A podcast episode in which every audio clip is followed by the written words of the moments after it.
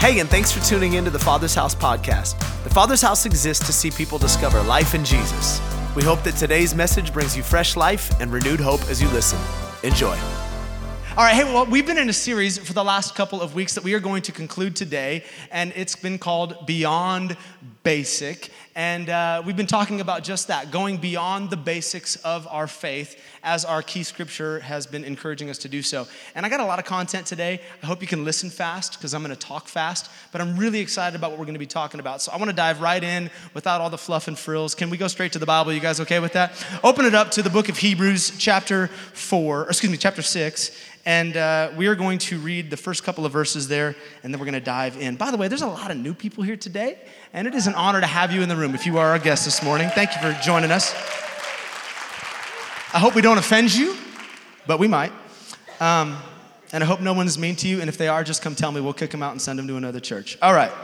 Hebrews chapter 6, verse 1. It says, So let us stop going over the basic teachings about Christ again and again and again let us go on instead and become mature in our understanding. Surely we don't need to start again with the fundamental importance of repenting from evil deeds, placing our faith in God. You don't need further instructions about baptisms and the laying on of hands, the resurrection of the dead, and eternal judgment. And so, God willing, we will move forward. Somebody say, move forward. That is the goal of this series, and that was the aim over the last four weeks. And by the way, we teed you up for this because starting next week, we are going to move forward into some further understanding. And we're going to start a series next week called Supernatural. And we're going to be talking about the gifts of the Spirit and the things of God and how to have supernatural peace and supernatural perspective and supernatural power. Come on, somebody. And it's going to be a fun series. So we've been teeing you up for the next series by going through some of the basics and making sure we have a strong foundation. Uh, and today we're going to conclude by talking about the last two subjects that the writer of Hebrews encourages us to go beyond, and that is uh, the resurrection of the dead and eternal judgment. We've talked about repentance, we've talked about the laying on of hands, we've talked about baptism. Last week we had some guy dress up like a sheep. Well, well done, Drew, that was awesome. Uh, but today uh, we're going to be talking about the resurrection of the dead and eternal judgment. And I see it on your faces because that's not a sermon that anybody's like, hey, could you preach on that one? That would be great, right? like eternal judgment, that sounds good. Let's go with that one. We used to do this series uh, every summer back at our old church in Vacaville, and uh, it was called You Asked For It. And we would survey the congregation and say, What do you want us to talk about over the summer? What are kind of the hot button topics? And, uh, and we'll cover that in, in, in, Scripture. And people would always submit basically the same list over and over and over again. It was like, I want to know how to hear the voice of God, and I want to learn more about relationships. And I'm sorry, I said that like it was insulting. That's a good thing to know, how to hear the voice of God. And, you know, I, I want to hear more about what's going on politically in our world. But there was never a dude who submitted a request saying, you know what, I'd like to talk about eternal judgment. That would be really, really good. Let's, let's talk about that subject. Because it's, it's a pretty intense subject. But I would submit to you this morning that there is perhaps no other subject that we need to have a strong grasp on and an understanding around because it's something that every single one of us are going to face. Think about it for a moment. Most of us are here today because we buy into the idea that everybody is going to spend eternity somewhere, and that eternity is based on how you live this life on earth. We all believe that we're going to stand before Jesus and give an account for our life. And so, if that's what we're banking on in these few short years we have to live here on planet Earth, shouldn't we have a bit of a handle and a grasp on eternity? I think we should. In fact, I think that that's probably my main job as a pastor. If this is your church and I'm your pastor, my main job is to get you prepped for eternity. Not to make you comfortable here on earth, not to get you into a type of church service where the temperature's just right and the coffee tastes okay and the donut holes are decent and you know the company's all right. I mean all that stuff is great and we want you to enjoy your experience here, but at the end of the day, if I have not prepped you for eternity, then I have failed you as a pastor. That is my main job as the guy who's supposed to be carrying this thing. And so today, over the next couple of moments, here's my goal I'm gonna get you ready. I want to, not because you're gonna die today, okay? Like, we don't, there's no Kool Aid to drink after this is all said and done. But because we're all gonna face eternity at some point, and I want you to be prepared for it. I want you to get ready. Come on, tap someone next to you, slap them, and say, Get ready. Do it in like the TD voice, Jake. Like, get ready, get ready, get ready, get ready, get ready. Ah! All right, we're gonna, uh, we're gonna dive into this, and um, let me pray, and, and, and we'll get in. But uh, if you take notes, uh, I want to give you a title that I'm really excited about this morning, hence the large chair on the stage. Uh, we're going to call this sermon Name of Thrones. Name of Thrones. Not to be confused with the pornographic television show that many of you have watched. Burn! Yeah, okay. Name of Thrones, because names truly matter when it comes to eternity. Let's pray. Jesus, we love you this morning, and I thank you for your people. I thank you for your presence. I thank you for your word that we have a moment to study together. And I pray over the next few moments we have together um, that you would do something supernatural in every heart, that you would get our eyes off of the temporary things of this planet, and you would allow, allow us for just a moment to get a glimpse of eternity. Lord, as, as the Apostle Paul said, like, I don't want to live for the things of this life. I want to live for eternity. Not for the temporary pleasures of this life, but I have my eyes set on something greater. I pray that that perspective would be planted in every heart today. Let us leave this place with a fresh desire and a fresh passion to make an impact on this planet before we see you face to face. In Jesus' name. And everyone said, Amen, amen. All right, I'm gonna make a polarizing statement uh, from the get go here. And I understand that as I say this, um, half of you might applaud, and the other half of you are going to judge me. Uh, and I'm okay with that. I, I, understand that that comes with the territory. Um, but my wife and I have recently started rewatching some of the early seasons of The Office. Yeah. See, it's polarizing. Some of you are looking at me with those eyes. You're like, oh, you're gonna not Game of Thrones, but you're gonna watch The Office. Okay. And others of you are like, yes, that's the Lord's show. And I understand, it all, it all works out. Um, but last Sunday, we were watching The Office together, and uh, my kids had gone home to be with my parents for a couple of days, and uh, I, uh, I got to spend some time with my wife alone. And so we were on the couch doing the whole Netflix and chill thing. Hey, uh, and um, we were watching uh, the early seasons of The Office, and as we were watching one of the episodes, I was literally inspired about the sermon I'm going to preach today. Yes, a, a, a non spiritual show inspired me in a spiritual way, and I just love that shows can do that. And so, uh, pardon me this morning while I take a few moments and I lay out a narrative that was found in The Office and draw deep spiritual significance for all of us from it, okay? Some of you are like, all right, I'm gonna leave this church. I'm done. If you need to leave, you can go now. That's fine. Episode six, season three. Title Dunder Mifflin Does Diwali. Here's the setting Kelly uh, one of the office workers in a Scranton, Pennsylvania paper company known as Dunder Mifflin, uh, in competition with Staples and other large, uh, large big box stores. I'm giving you the whole thought here in case you've never seen the show, because some of you don't have a framework for this, but you're going to want to go watch the show after this. Uh, Kelly has invited all of her coworkers to join her at a Diwali celebration, which is the Hindu festival of lights, that evening with her family. Uh, the problem is that Kelly has no clue what takes place at this ceremony. She doesn't know the reason behind it. All she knows is that it's a lot of fun. And so, as she begins to explain to her coworkers all day long what they can expect that evening, as they ask her what they should wear and what they should do, uh, she begins to tell them all, all kinds of wrong things. Like, oh my God, it's so much fun, and like we're gonna dance, and we're gonna eat some food, and it's gonna be great, and we're gonna have so much fun, and you should come, and which is literally how she talks. And the rest of the coworkers trying to figure out, okay, what, what's this all about? What, what am I supposed to do when I get there? But Michael, the kind of sideways manager of the office who always makes the wrong decision, overhears a conversation between Ryan, Kelly's reluctant boyfriend, and Kelly about the fact that he is going to be wearing a traditional Hindu kurta, I think is the name of it, uh, and he was going to be dressing up the part as he goes to the Diwali celebration. And so Michael, because he doesn't have a framework, assumes that this is in fact a costume party where you can wear whatever you want and not something that you need to come dressed appropriately to. So Michael tells his girlfriend Carol, who is his real wife in life, Nancy, played uh, Carol on the show. And he says, We're gonna go to this party and we can wear whatever we want. You can dress up, it's gonna be a costume party. So the two of them show up, and while everybody else is dressed appropriately for the party, he shows up in a Halloween costume from a previous episode with a paper mache version of his own head on his shoulder, which is awesome. And his girlfriend shows up dressed as a sleazy cheerleader, all right?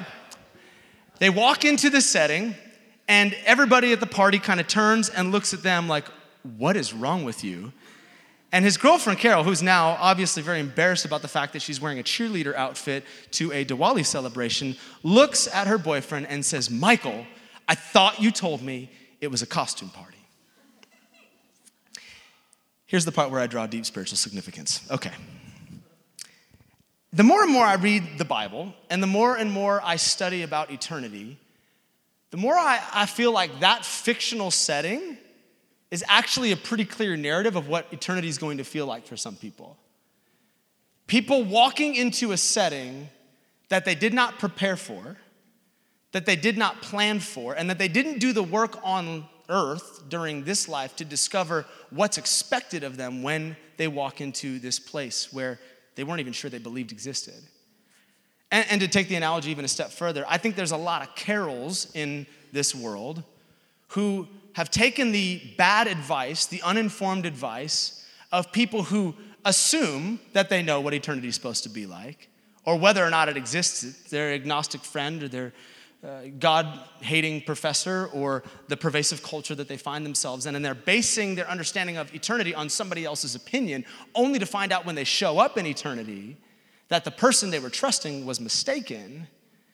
And now they're face to face with the reality that Jesus is who he says he was, that eternity is in fact real, and that everybody's going to spend it somewhere based on how they lived this life. And again, to draw the analogy even further, I don't want to be the Kelly in the scenario. I don't want to be the person who invites you to come somewhere with me but really doesn't understand what it's all about. I don't want to be the pastor like, hey guys, we should go to heaven. It's going to be great. I'm not quite sure what it's going to be like or how you get there, but just dress however you want. And we're going to have some fun and we're going to party and it's going to be amazing. Only to show up and find out that even the guy you trusted to lead you in the right direction actually never did the research to equip you so that you knew what to expect when you get there. I think that we all need to be prepared because it's happening whether we like it or not. So, so I want to prepare you today. I want to prepare you to stand before Jesus and understand how those conversations are going to take place. Because here's what I know to be true eternity does not have to be a mystery for us. We don't have to wonder whether or not we're good enough to make it into heaven and our good outweighs our bad, or if we were born into the right family, or we belong to the right denomination here on earth. It does not have to be a mystery. Where and how we spend eternity is something that all of us can be sure of while we're here on this planet. And it is all based on what happens around a couple of thrones in heaven. And that's the name of the message today name of thrones because I think we need to understand where we're going to be standing and what conversations are going to be taking place as we enter into this place called heaven. Now, the first throne is a throne that I think all of us as Christians have probably read about and we're familiar with. It's known as the Great White Throne, the Great White Throne Judgment, is what the Bible calls it. And this is the everybody throne. I'm gonna sit down because it feels fun. No, because now I'm sitting in the place of Jesus. That's weird. Okay. But the great white throne judgment, and everybody's gonna stand before this particular throne. Every person who ever lived, the dead will rise, and we will all give an account for our life before Jesus. And this is a throne that determines where you spend eternity. Now, let me, let me give you a sampling in scripture out of the book of Revelation so we can get a picture of how this all goes down. But it says in Revelation chapter 20, uh, Then I saw a great white throne and him who was seated on it. The earth and the heavens fled from his presence, and there was no place for them. And I saw the dead, great and small, meaning everybody, standing before the throne. And watch this books, plural, were opened. Another book, singular, was opened, which is the book of life. The spiritually dead were judged according to what they had done as recorded in the books. And anyone whose name was not found written in the book of life was thrown into the lake of fire. I want us to see something here. Um, I don't actually know how this all plays out. The Bible doesn't give us grave detail, but here's how it plays out in my head. There's kind of one of those intercom systems like they have in the fast food joints in heaven. And they're, uh, can I get a Timothy Irving Biddle, please, to the front? And yeah, that's my middle name, so whatever. Just judge me all you want, okay? He says, uh, Could you come front for judgment? And I, I come up, Hey, how's it going? Hi, hi, hi, hi, hi. I'm Tim. Nice to see you. He says, Okay, uh, it's time to look into the books. And as I approach the, the great white throne, there will be a stack of books on one side and a book on the other, singular. The stack of books contains all of the details of my life the good, the bad, the ugly. That time I yelled at my kids. That span of time between junior high and high school? Come on, somebody. Okay. All of that is in there. That's terrifying for some of us. On the other side, there is the book, the book of life. And Jesus will first look into this book to determine whether or not my name is written in the book of life. And if my name is found written in the book of life, then I don't have to concern myself about where I'm going to be spending eternity based on what is written in the books because I have bought into the idea that Jesus made a way for me to spend an eternity with Him, and I served Him on this planet, and so now I get to go into eternity with Him. But if my name is not found in the book, according to the scriptures, then the books are opened, and ultimately we're judged based on what we did on this planet.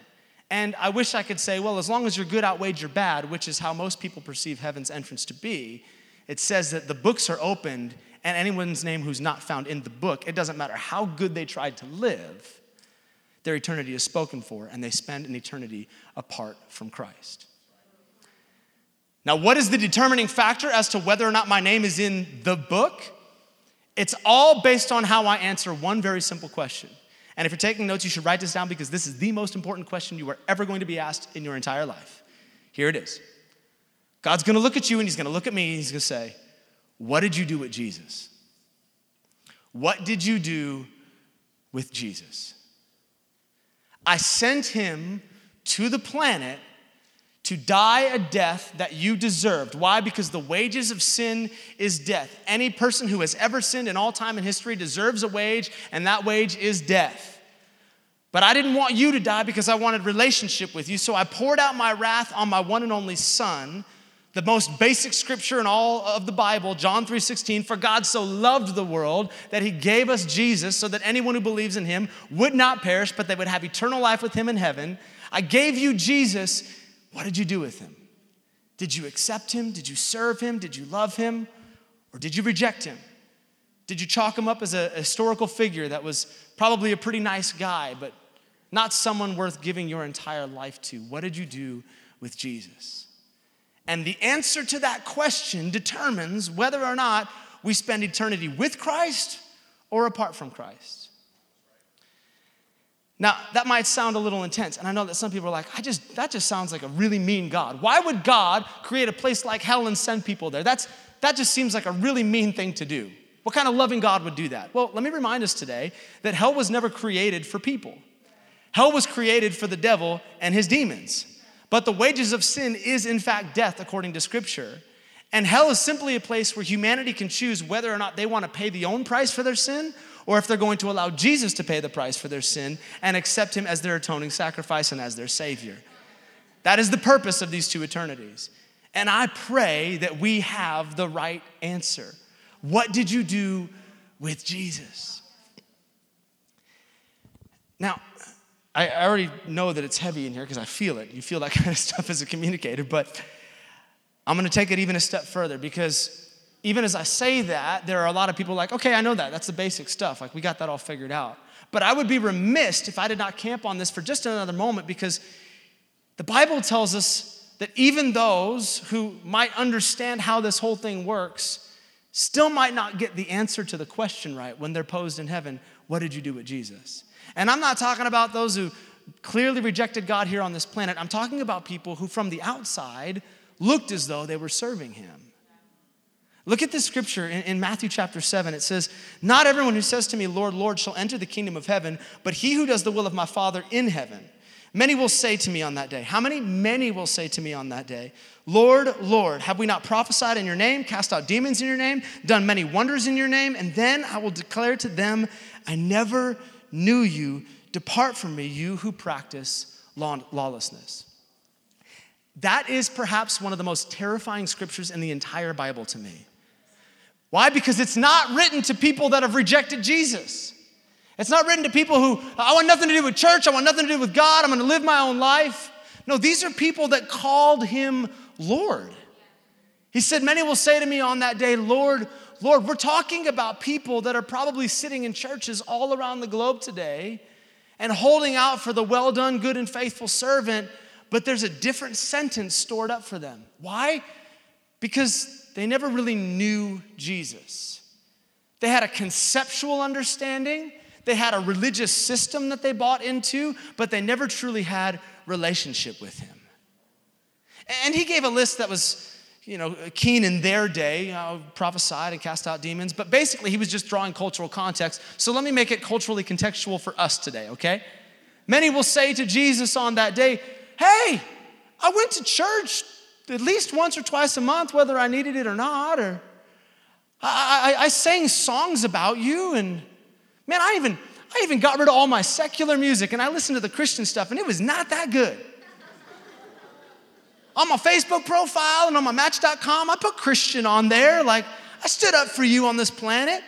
I put a TFH.church bumper sticker on the back of my car, and I honked and waved when the Christians were holding the signs out front of the church there. Yeah, I, I, I did the good stuff. And listen, all those things are great, minus only listening to Christian music, because you should probably allow a little more variety into your life. But none of that stuff constitutes relationship. All of those are rituals and religious stuff that people do with or without a heart that's attached relationally to Jesus. And He's not looking for religion. He's not looking for you to be a good Catholic or a good Lutheran or a good Baptist or a good non denominational, whatever that means.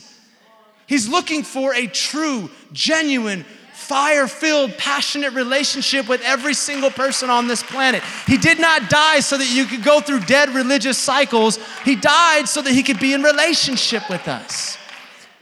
It's all relationship. That's why He says, listen, you can go through the motions and still not enter into eternity because the only qualifier to cross the threshold of the doorway of heaven is relationship. That's what gets you in. I remember when Robin and I were, were youth pastors for, for years, um, there was this girl, and I won't say her name in case she ever listens to this podcast, uh, but she was wildly obsessed with Justin Bieber. I mean, more so than any young girl I had ever met. She wore shirts all the time. She wrote his name in Sharpie on her arm and on her shoes. She knew the lyrics to every single one of his songs. She went to every one of his concerts, anywhere he was like within 100 miles of, of where we lived. Like, she knew like weird details about his life. I remember one Wednesday night she came to church, she's like, oh my God, did you know that Justin Bieber likes peanut butter cups? I like peanut butter cups. It's like we're soulmates. Do you think if we got together, he'd call me Buttercup? Like, I didn't, you know, just, just I knew all this random stuff about Justin Bieber. I think she had like one of those weird Instagram fan pages too, where she like photoshopped her face in with him and stuff. And we probably should have prayed more for her. But anyway,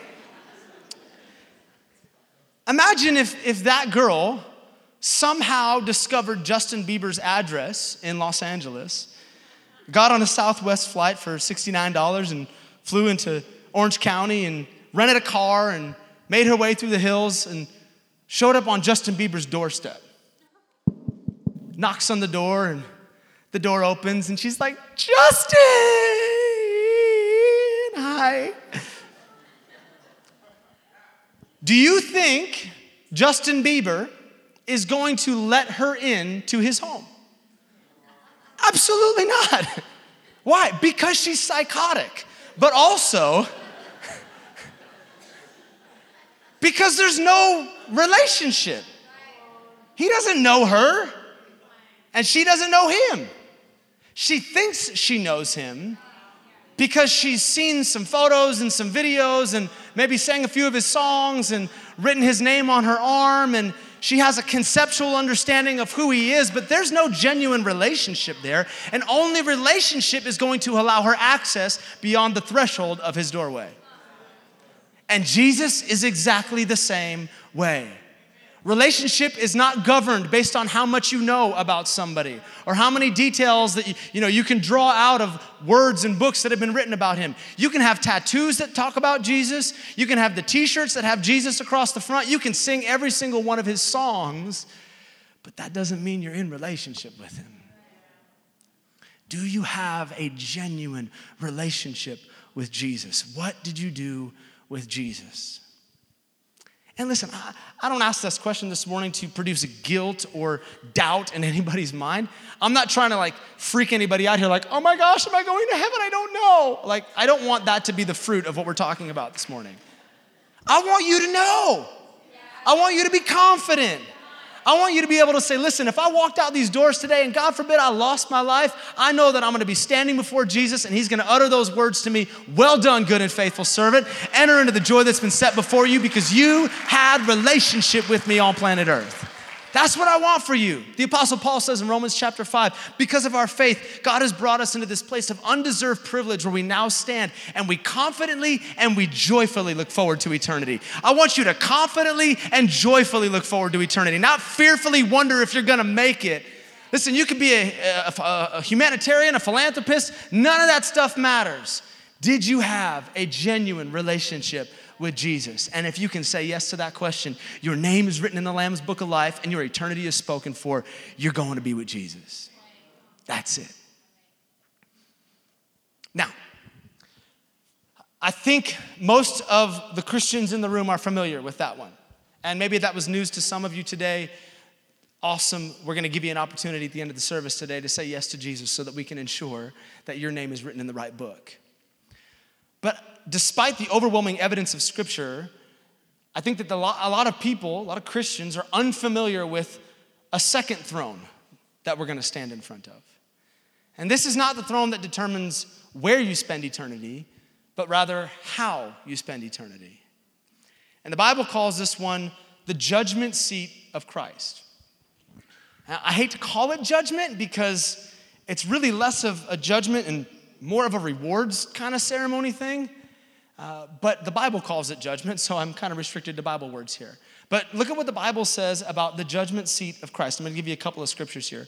2 Corinthians chapter 5 verse 10 it says for we who believers in Jesus those whose names are written in the lamb's book of life we will be called to an account and must appear before the judgment seat of Christ so that each one may be repaid for what has been done in the body whether good or bad that is each will be held responsible for their actions purposes, goals, motives, the use or misuse of their time, opportunities, and abilities.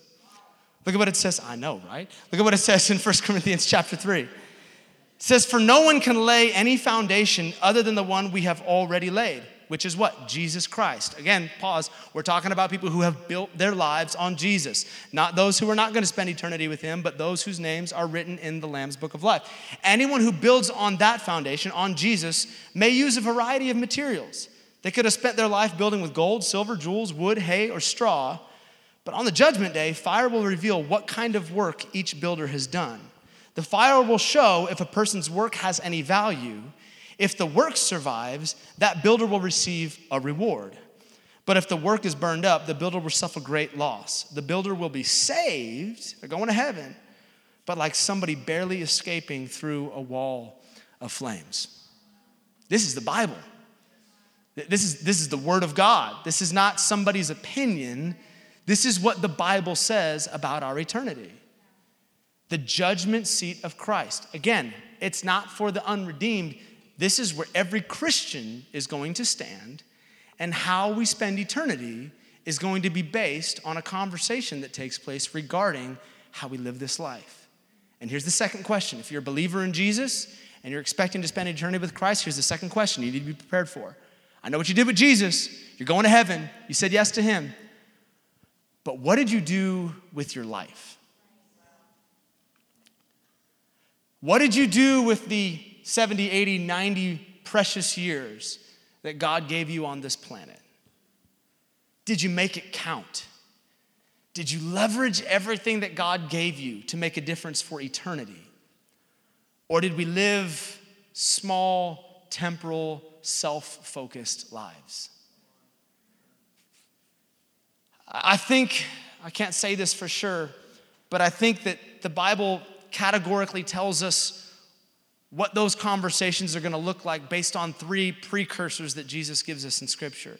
He tells a number of parables and stories about it. He says, What did you do with the time, the talents, and the treasures that I gave you? The time, that is the same amount we've all been given. We all got 24 hours in a day. And I don't know how the math breaks down, but we all have the same number of minutes and seconds as well. what did you do with the time I gave you on this planet? And what did you do with the talents? That is, the unique abilities, the gifts that I gave to you. You know how it's really easy for you to talk to people? What'd you do with that? You know how you are musically inclined? What did you do with that? You know how I gave you the gift of administration and organization and it was clear that you were a leader? How'd you, how'd you handle that? What did you do with the gifts that I gave you? And then treasure. I'd love to massage it and make it sound, you know, like it's not just money, but it's money. What'd you do with the money I gave you? What did you do with the job that I provided for you? Did you do something with that? I, again, I don't know how the conversation takes place, but I imagine as we stand before the judgment seat of Christ, we're going to see all the opportunities that God presented to us and have to give an account for those opportunities. Hey, what did you do when I placed you in an era, when you were born in a time and season on planet Earth, when the Bible was more accessible than it has ever been in history? You could pick up your phone and you could read the Word of God. You could subscribe to a podcast and hear somebody read the Word of God to you. You could open up 75 different translations of the Bible and you could study its depth. What did you do with the time that I gave you on planet Earth? Because you were born in a season that many others would have never dreamed could have been possible. Did you use that season to truly dive into the depths of my word, or did it collect dust on your shelf? What did you do with this amazing church that I gave you? Humble brag. What'd you do with this uh, amazing facility and this church that I entrusted to you? And, and we put you in the middle of the greatest city on planet Earth that affects culture far beyond its borders and it affects what's happening in other nations and all around the globe. What did you do with that church? Did you just show up and warm a seat? Did you serve it? Did you give to it? Did you lay down your life to see it grow? Not because we're wanting to brag about numbers, but because there's millions of people within a 20 minute drive of here that are on their way to an eternity without Christ because their name is written in the wrong set of books. What did you do with it? What did you do with the religious freedom that I gave you? I put you in America. And despite all of her problems and all the issues we face as a nation and the polarizing political climate, what'd you do with the fact that it is undeniable I put you in a country where you could serve Jesus unashamedly like no other country on the planet? Did you run after him with abandonment? Did you give your life fully to him? Did you extend the gospel to the nations as I called you to do? Or did you just sort of enjoy the freedoms? You know how I gave you that unique ability to understand technology or science or finance or whatever it is?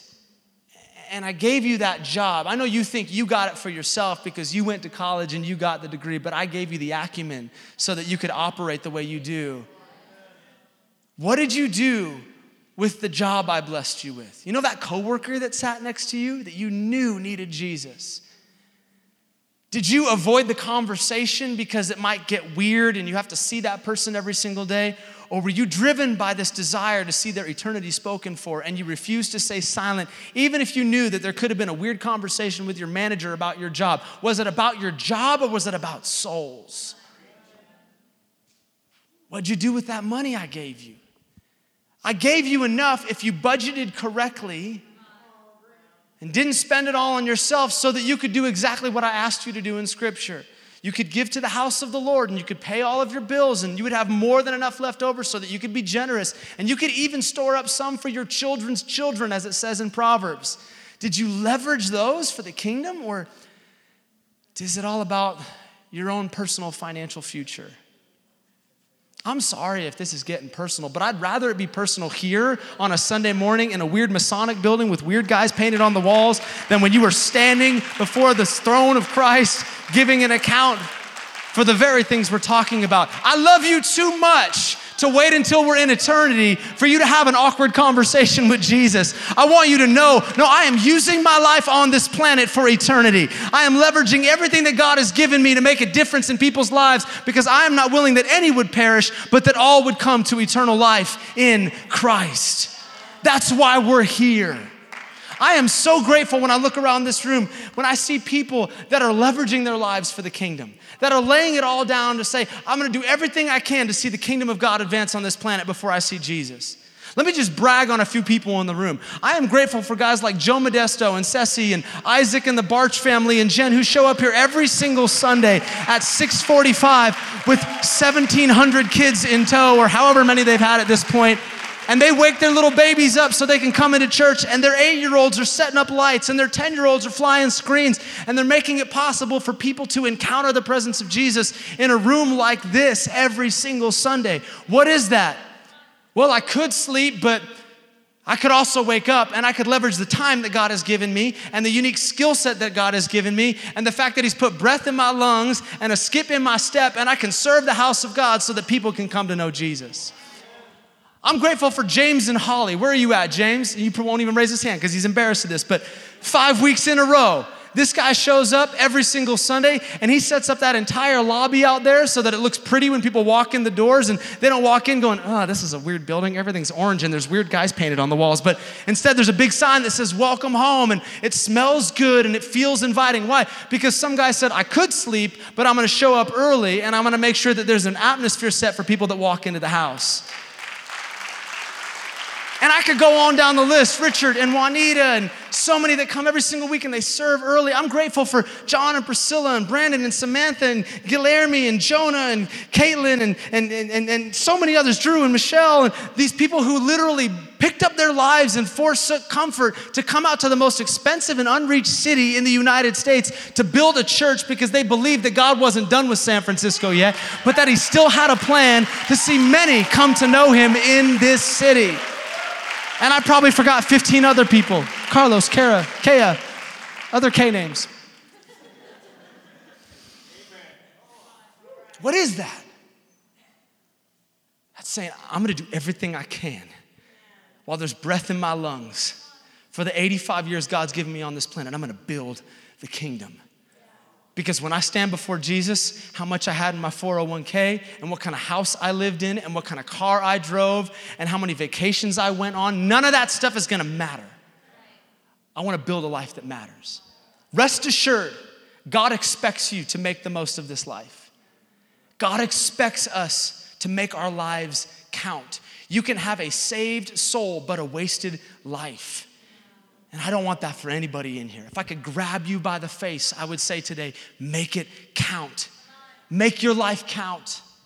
Lay it down, build, serve, love, extend the kingdom of God while you're on this planet. You will not regret a life like that. Because we're all gonna stand here at some point, and I want us to have the right answers. I want us to be able to say, Yeah, I had a relationship with Jesus, and I loved him with my whole heart. And I also want to be able to say, I did everything I could on that planet to tell people about you, Jesus. I leveraged my life and everything I had to extend your kingdom.